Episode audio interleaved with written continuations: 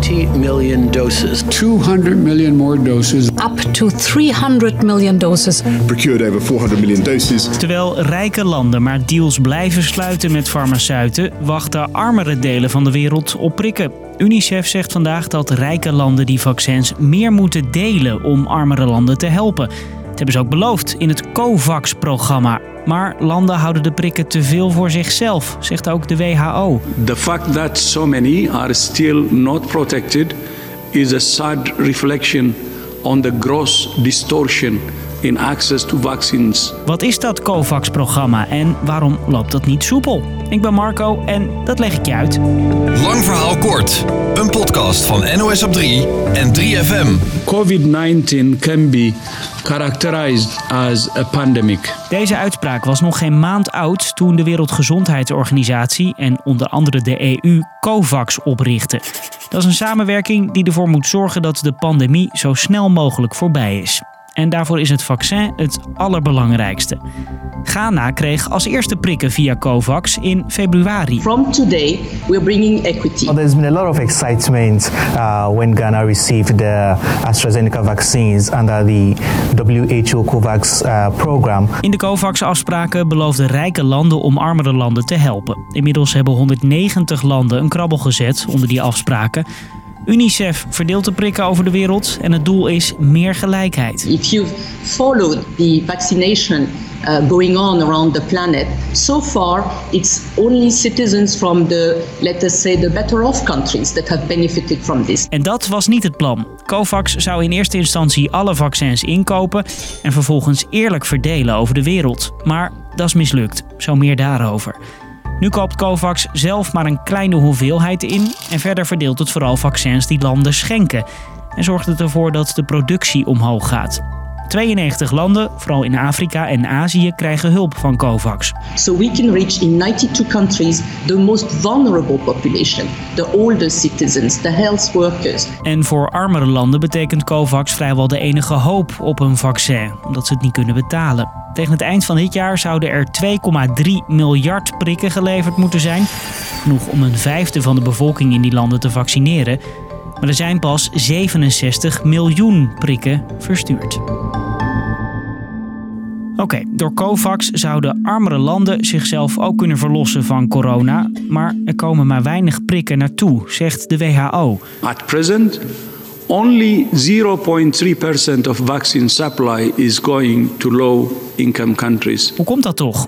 Nou, vooral door vaccinnationalisme. Landen zouden de prikken dus via COVAX moeten krijgen, volgens dat plan van de WHO. Maar terwijl ze voor die deal tekenden, sloten ze ook zelf deals met farmaceuten, vertelt correspondent Alice van Gelder. Ja, ze zijn gaan hamsteren, zoals we weten. En uh, ja, eigenlijk moest daardoor het COVAX-initiatief uh, ook opboksen tegen die, die rijke landen die er tegelijkertijd deel van waren. En die houding komt als een boemerang terug, zegt deze hoogleraar internationale volksgezondheid. We've seen some of the worst international collaboration. It will mean that this pandemic will go on longer and worse than otherwise needed. Het virus gaat langer rond in armere delen van de wereld. Het gevaar is dat daar nieuwe varianten ontstaan die gevaarlijker zijn.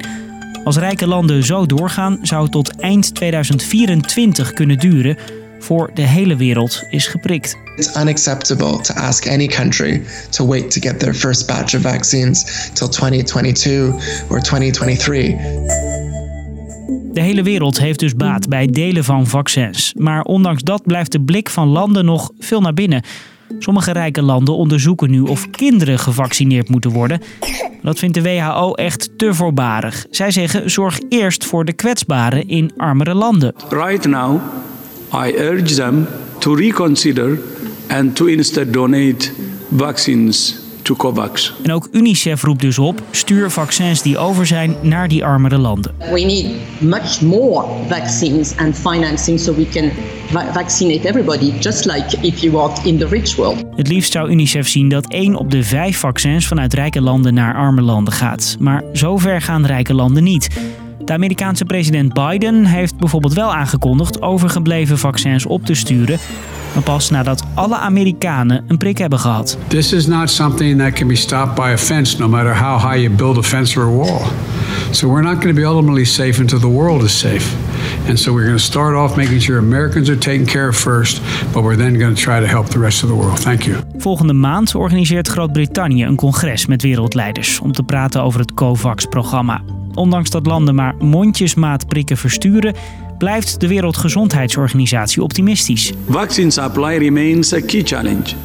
But this week I have been pleased to see leaders and manufacturers working to address some of these issues. Want er gebeuren drie positieve dingen volgens de WHO-baas. Er komen nog steeds nieuwe landen bij die COVAX steunen. Worden nieuwe deals gemaakt om info over die vaccins te delen. En landen houden vaccins minder binnenboord, maar zorgen ervoor dat ze makkelijker de grens overgaan. Maar om de hele wereld uit de pandemie te prikken, is nog heel wat samenwerking nodig. Saving lives with a combination of public health measures and vaccination, not one or the other, is the only way out of the pandemic. Dus lang verhaal kort. Omdat rijkere landen vaccins hebben gehamsterd, blijven armere landen prikloos achter. Het COVAX-programma, dat vaccins eerlijk over de wereld zou moeten verdelen, is daardoor nog niet geslaagd. De WHO en UNICEF hopen prikken te sturen naar armere landen doordat rijke landen hun vaccins en kennis delen. Tot zover deze lang verhaal kort. Morgen delen wij weer onze kennis over een ander nieuwtje. En wil je nou reageren? Dat kan. Mail naar lvk.nos.nl of laat een recensie achter in de Apple Podcast app. Bedankt voor het luisteren.